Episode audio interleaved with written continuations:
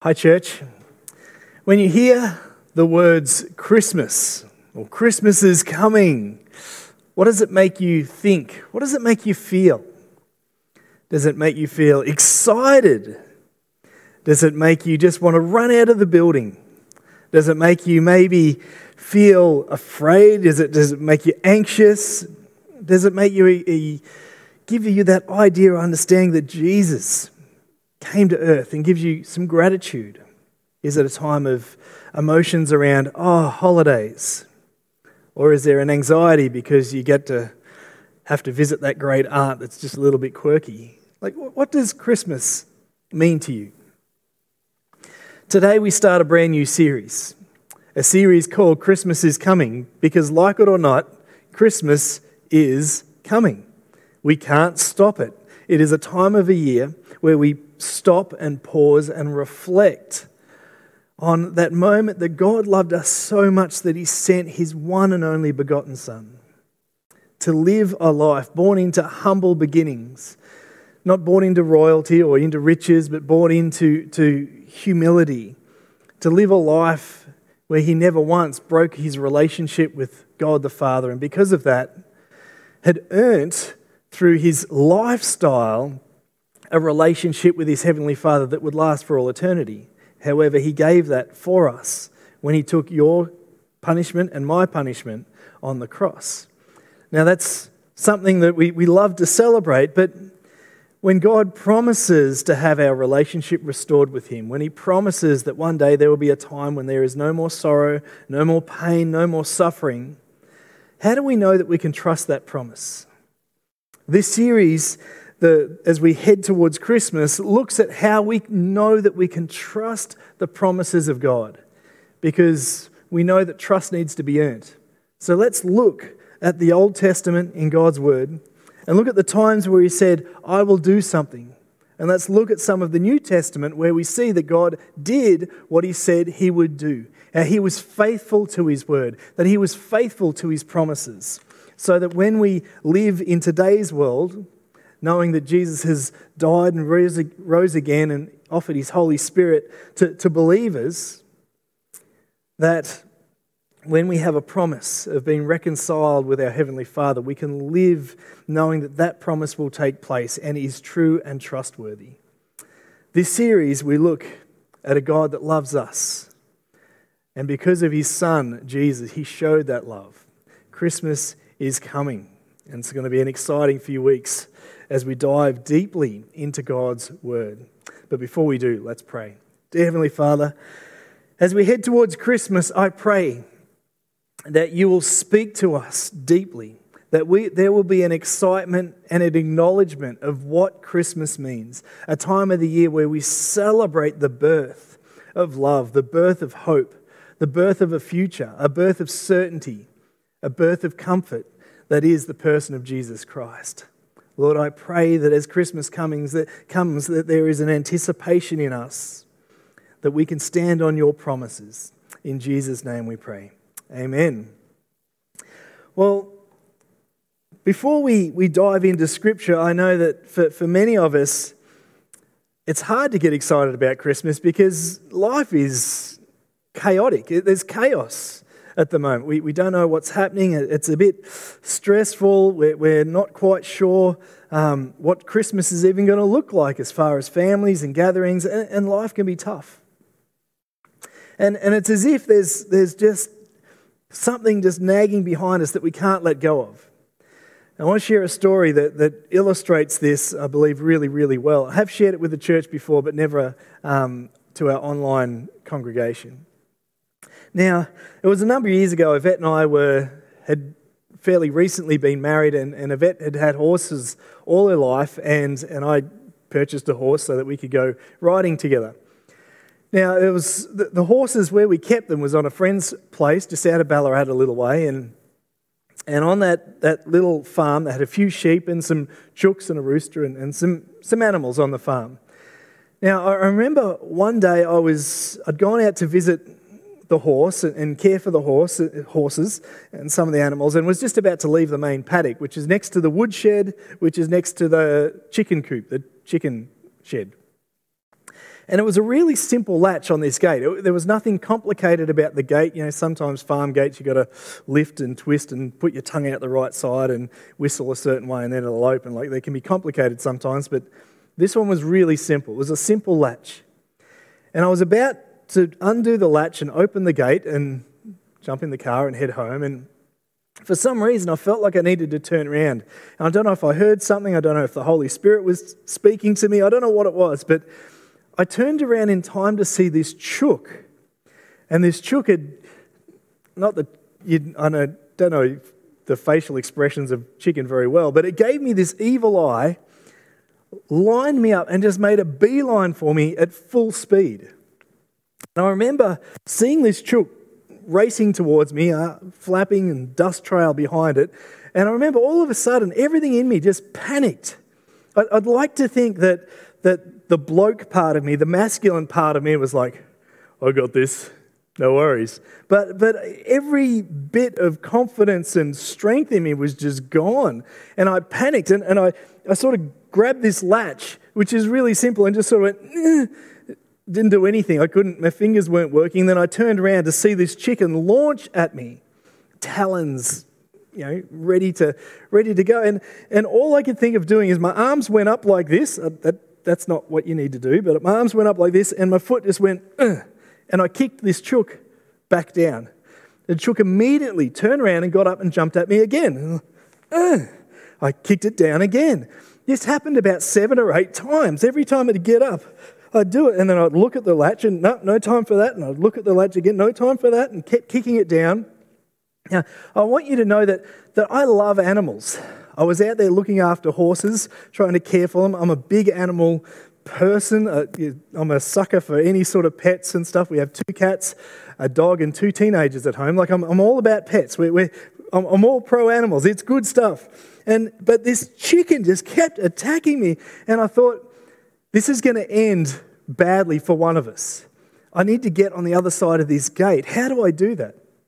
And, and I thought, if I can just get some more space between me and this attacking chicken, then at least I could jump the gate. I can jump the, the get to the other side in safety. And, and so, once again, I'm, I'm, I like animals, but in this moment, in the, the adrenaline and the, the craziness of it all, I, I, I gave a good push back. Ugh and then I put my foot back. Now, I'd played AFL most of my life as a kid and a teenager and a young adult, and so I had a, an okay boot. And I've got to say, to my shame, I had no restraint in that moment. And the chook came at me again, and in full swing, full AFL fashion, I gave that chicken the greatest drop punt of my life. And, and as the chookin, chookin, as the chook left my foot, I jumped over the gate. And I was about halfway over jumping the gate, and I hear this bang. Uh, it was, it was quite loud. I think, I don't know what that was. And I'm midair and I get over the other gate, turning around in time to, to realize that the woodshed roof actually extended over where I was a little bit. And what I'd done is instead of kicking the chicken back to give me some distance, I'd, in full power, given the chicken a, a boot into the roof that was about this high. And the chicken had hit the roof and bang. And as I turned around, there were feathers floating down and the chicken's in this sort of little huddle on the ground. The chicken stood up and shook it off and gave me that evil chicken eye again and had another go, but there was the gate in the way and couldn't get to me. Now, I say that not because of the, uh, the broken relationship between me and the chook from that point on, but I want to say that, that in life, there's so often we get to a point where we have the same sort of feeling. There's something that we're trying to do, something that we're trying to achieve. We're, we're trying to, to live like Jesus. We're trying to become good disciples. And it's quite simple focus on Jesus. There's a latch, the, the gateway to, to where safety is, the gateway to how we are to live, the gateway to the, the things that God wants for us are really simple, and they are in the person of Jesus Christ. He has done everything for us. However, there is something nipping at our heels that is distracting us. There is something that is trying to get to us, and all of a sudden we turn away from what is simple and we spend all of our energy fending off this thing that just will relentlessly attack us. And, and, I don't know what it is for you, but it may be that, that, that there is finances that, that are a struggle this year, or maybe it's a, a relationship, or maybe it's a, an idea of self worth, or maybe it's an understanding of religion or the church, and, and it just won't let go, and it's distracting us, and it's distracting us, and it's exhausting, and you just wish you could give some distance but to, to focus on what it is, but you just don't know how to. And today we're going to look at one of the promises that God has made that, that shows us how to bring calm in those moments where there is chaos.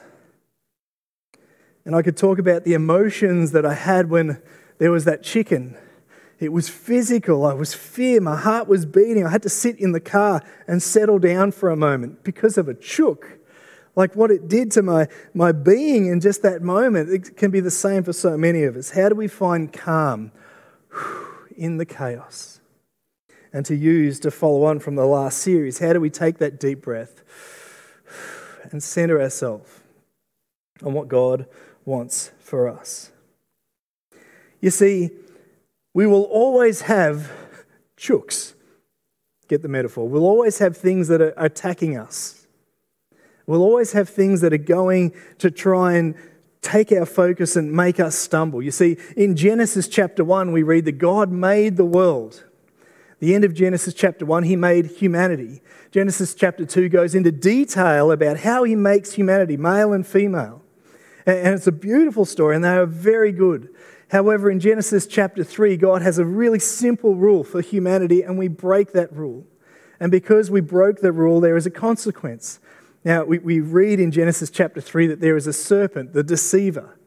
There is a, a serpent, a snake, the devil, Satan that has tried to, to trip us up, that has tried to destroy, it was jealous of our relationship with God and sought to, to break that relationship. And, and in doing that, damage the relationship, which he does.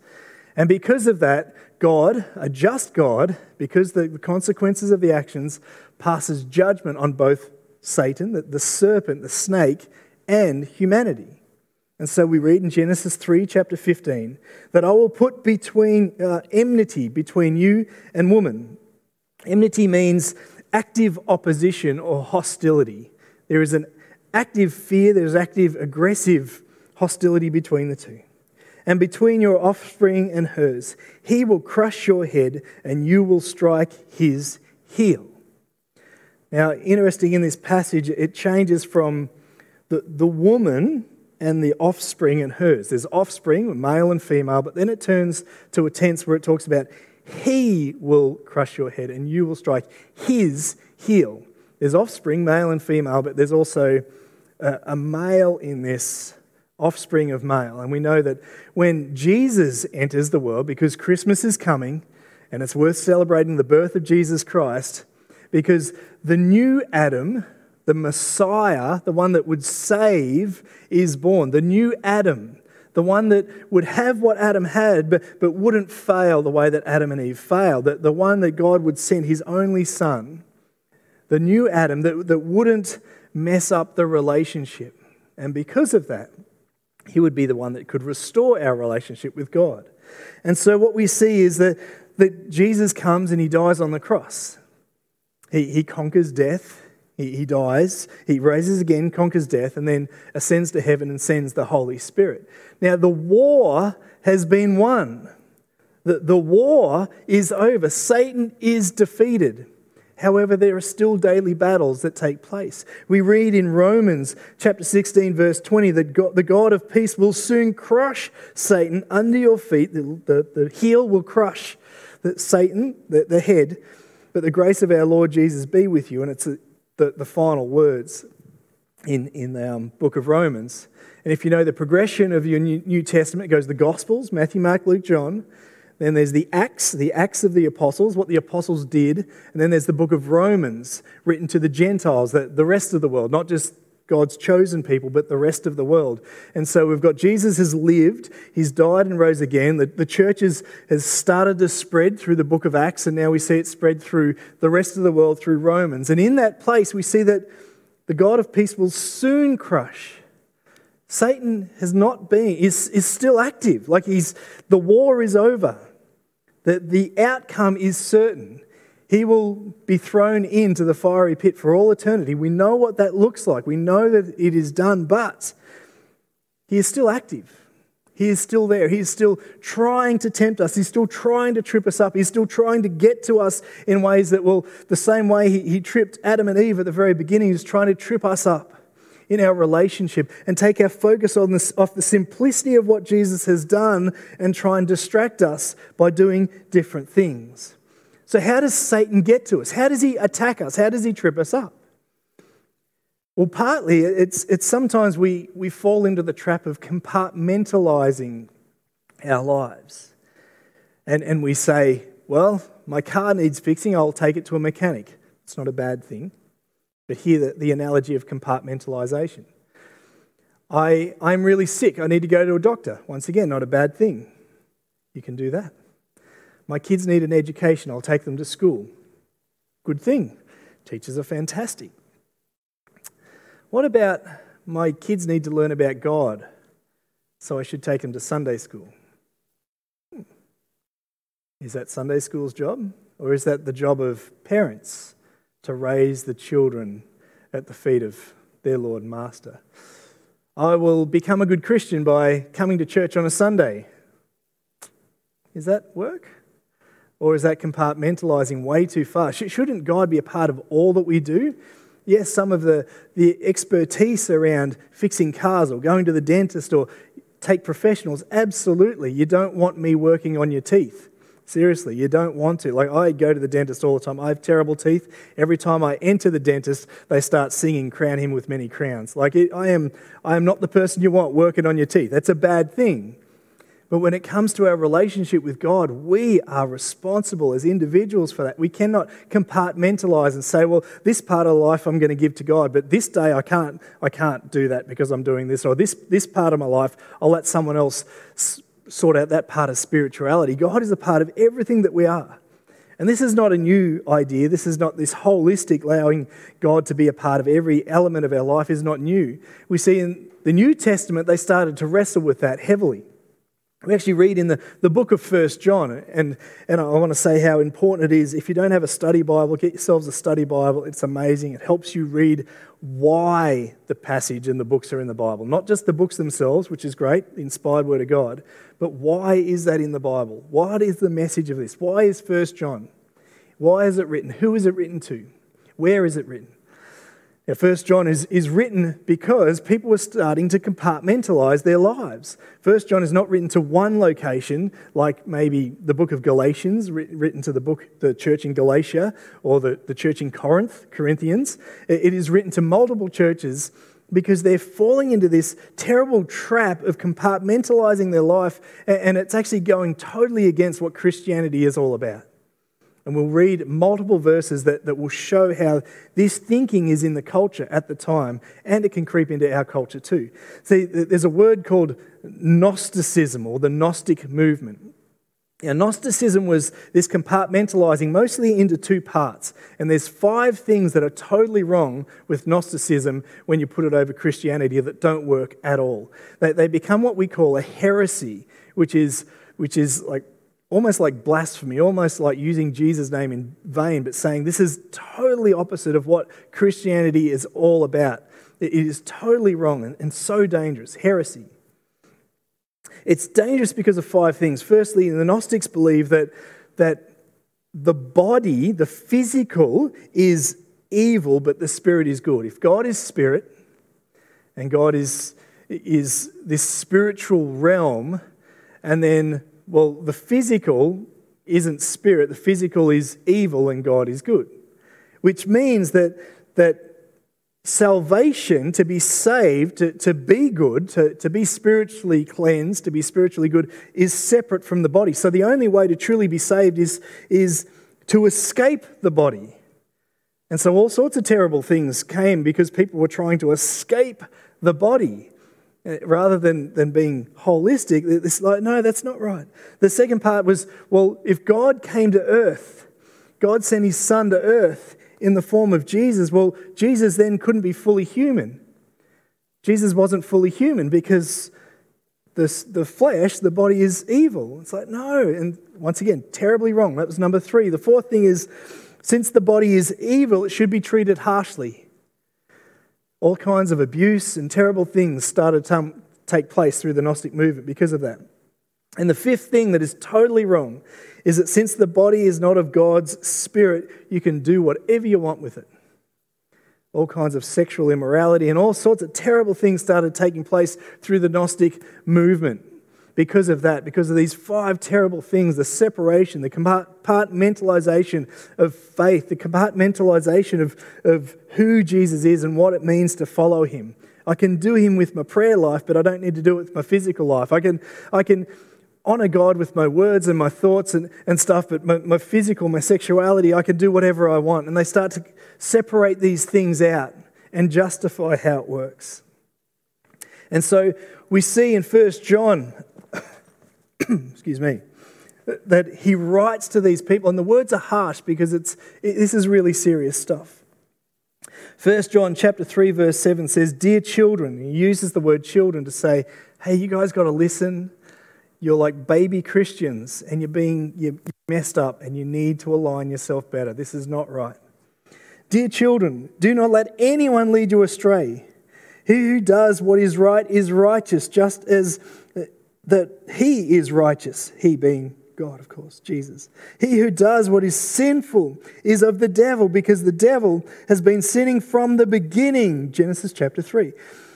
The, the reason the Son of God appears was to destroy the devil's work, to crush his head under his heel. No one who is born of God will continue to sin because God's seed remained in him. You can't continue to sin with the physical if the spirit is within you. He cannot go on sinning because he has been born of God. This is how we know who the children of God are and who the children of the devil are. Anyone who does not do what is right is not a child of God, nor is anyone who does not love his brother. Now, let me just take a couple of steps back because you read that passage if you were to read that with the, uh, without the understanding of Gnosticism, you'd go, But I messed up. I did something wrong. I, I, I forgot to honor my promise the other day. I was going to do something with my kids and I got busy at work. I messed up. Does that mean I'm not a Christian? No, not at all. What this is saying is that, that if you try and separate parts of your life and you're saying, Look, I'm, I'm all for you, Jesus, I'm all for you, Jesus, but I'm going to keep this bit to myself. I'm all for you, Jesus, but, I, but, but Tuesdays, I've got that thing and I just can't. Tuesday's are Tuesday, you know, I've got that thing, you know. I've got that, I've got that secret shame. I've got that physical bit. I've got that spiritual bit. I've got that relationship. Oh, you know, and, and I can't give you everything. What this is speaking into is into those things that are intentionally separated. It's different to be saying, God, I messed up. I'm trying to do the best I can. God looks at your heart. He sees that. You're saved. It's okay. But there's a difference in saying, well, well, I'm not going to give you everything, I'm just going to give you part. That doesn't work when we've got a God that gave everything for you, everything. When He showed you what love was, that He gave His one and only Son. What He asks is that we give every part of ourselves back to Him who gave it all for us. We read in Hebrews chapter 2, verse 14 since the children have flesh and blood, the, the, the body and the blood. We, we see that Jesus died on the cross, and we heard just over the communion table just before that, that Jesus' body was broken, the physical, and his life force. The, the blood was poured out, the spiritual, everything that he did from, from not just the, the, the blood itself, but he lived for, for you and for me. He lived the decisions that he made, the, his relationship with God, his relationship with others, the, the way that his soul cried out in Gethsemane, Not my will, but yours be done. Everything within him, his will, he gave for us. The, the body and, and the, the blood, the, the, the body and the spirit, everything was given for you and for me. Since the children have flesh and blood, he too shared in their humanity, so that by his death, he may break the power of he who holds power over death, that is, the devil. Hebrews, we see that, that the war has been won, yet the battles still rage. See, Jesus withheld nothing. He gave every aspect of what he was for us. From, from the, the way that he lived to, to his spirits, to his thoughts, everything he gave for you and for me. You see, Galatians chapter 3, verse 13 says, Christ redeemed us from the curse of the law, the consequences that, that we deserve because we, we mess up and we break our relationship with God, by becoming a curse for us. For it is written, Cursed is everyone who is hung on a pole. And we know Jesus was hung on that cross for you and for me. And he who had no sin, who did no wrong, who every aspect of his physical, his social, his mental, his, his faith, everything that he did, he never messed up the relationship with God. Therefore, he was able to, to re enter heaven with, with a pure relationship because he never once sinned. Instead, he took our curse, our consequence, onto himself because of what we have done and what we did wrong. He gave it all for you and for me. So today there's a challenge for us, and the challenge is around well, well, how do we take these compartmentalization of our life? How do we take these elements that, that can be so confusing, or we, we think we're hiding them, yet God knitted us together in our mother's womb. He knows the hairs on our heads, He's, he's written us down in His ledger, He knows us in our book. He knows. You can't hide it from God. He's God. But we think we can. We think we can, oh, I'll just do the right thing on Sunday and that makes me a good person. No, that's not what makes you a good person. We've, for all have sinned. We heard it once again at communion. For all have sinned and fallen short of the glory of God.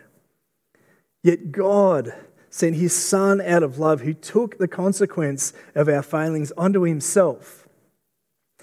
What we need to do when it comes to this compartmentalization that sometimes we fall into is realize that where do we focus? How do we fix it? What do we do?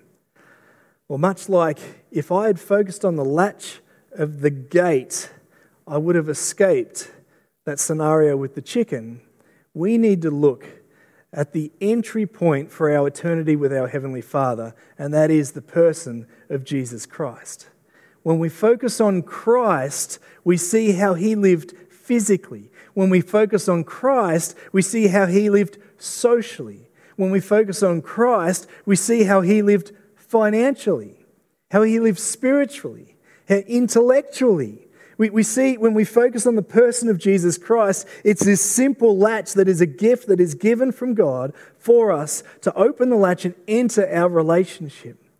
And yes, there are things that are trying to trip us up, they're trying to hurt us, they're, they're biting at our heels, and, and they can be distracting. But if we focus on Jesus, we can focus on the promises that God has made and this series, we're going to look at how we can trust those promises and know that we have a focus that will last eternity when we focus on Jesus Christ. I want to challenge us today to stand on the promises of God. I want to ask, will you stand on the promises of God? Will you look to the person of Jesus Christ and say, Jesus, would you examine me and see what areas I need to give to you? Will you help me to look to you to see how you lived so I can live like that? I want to be a disciple.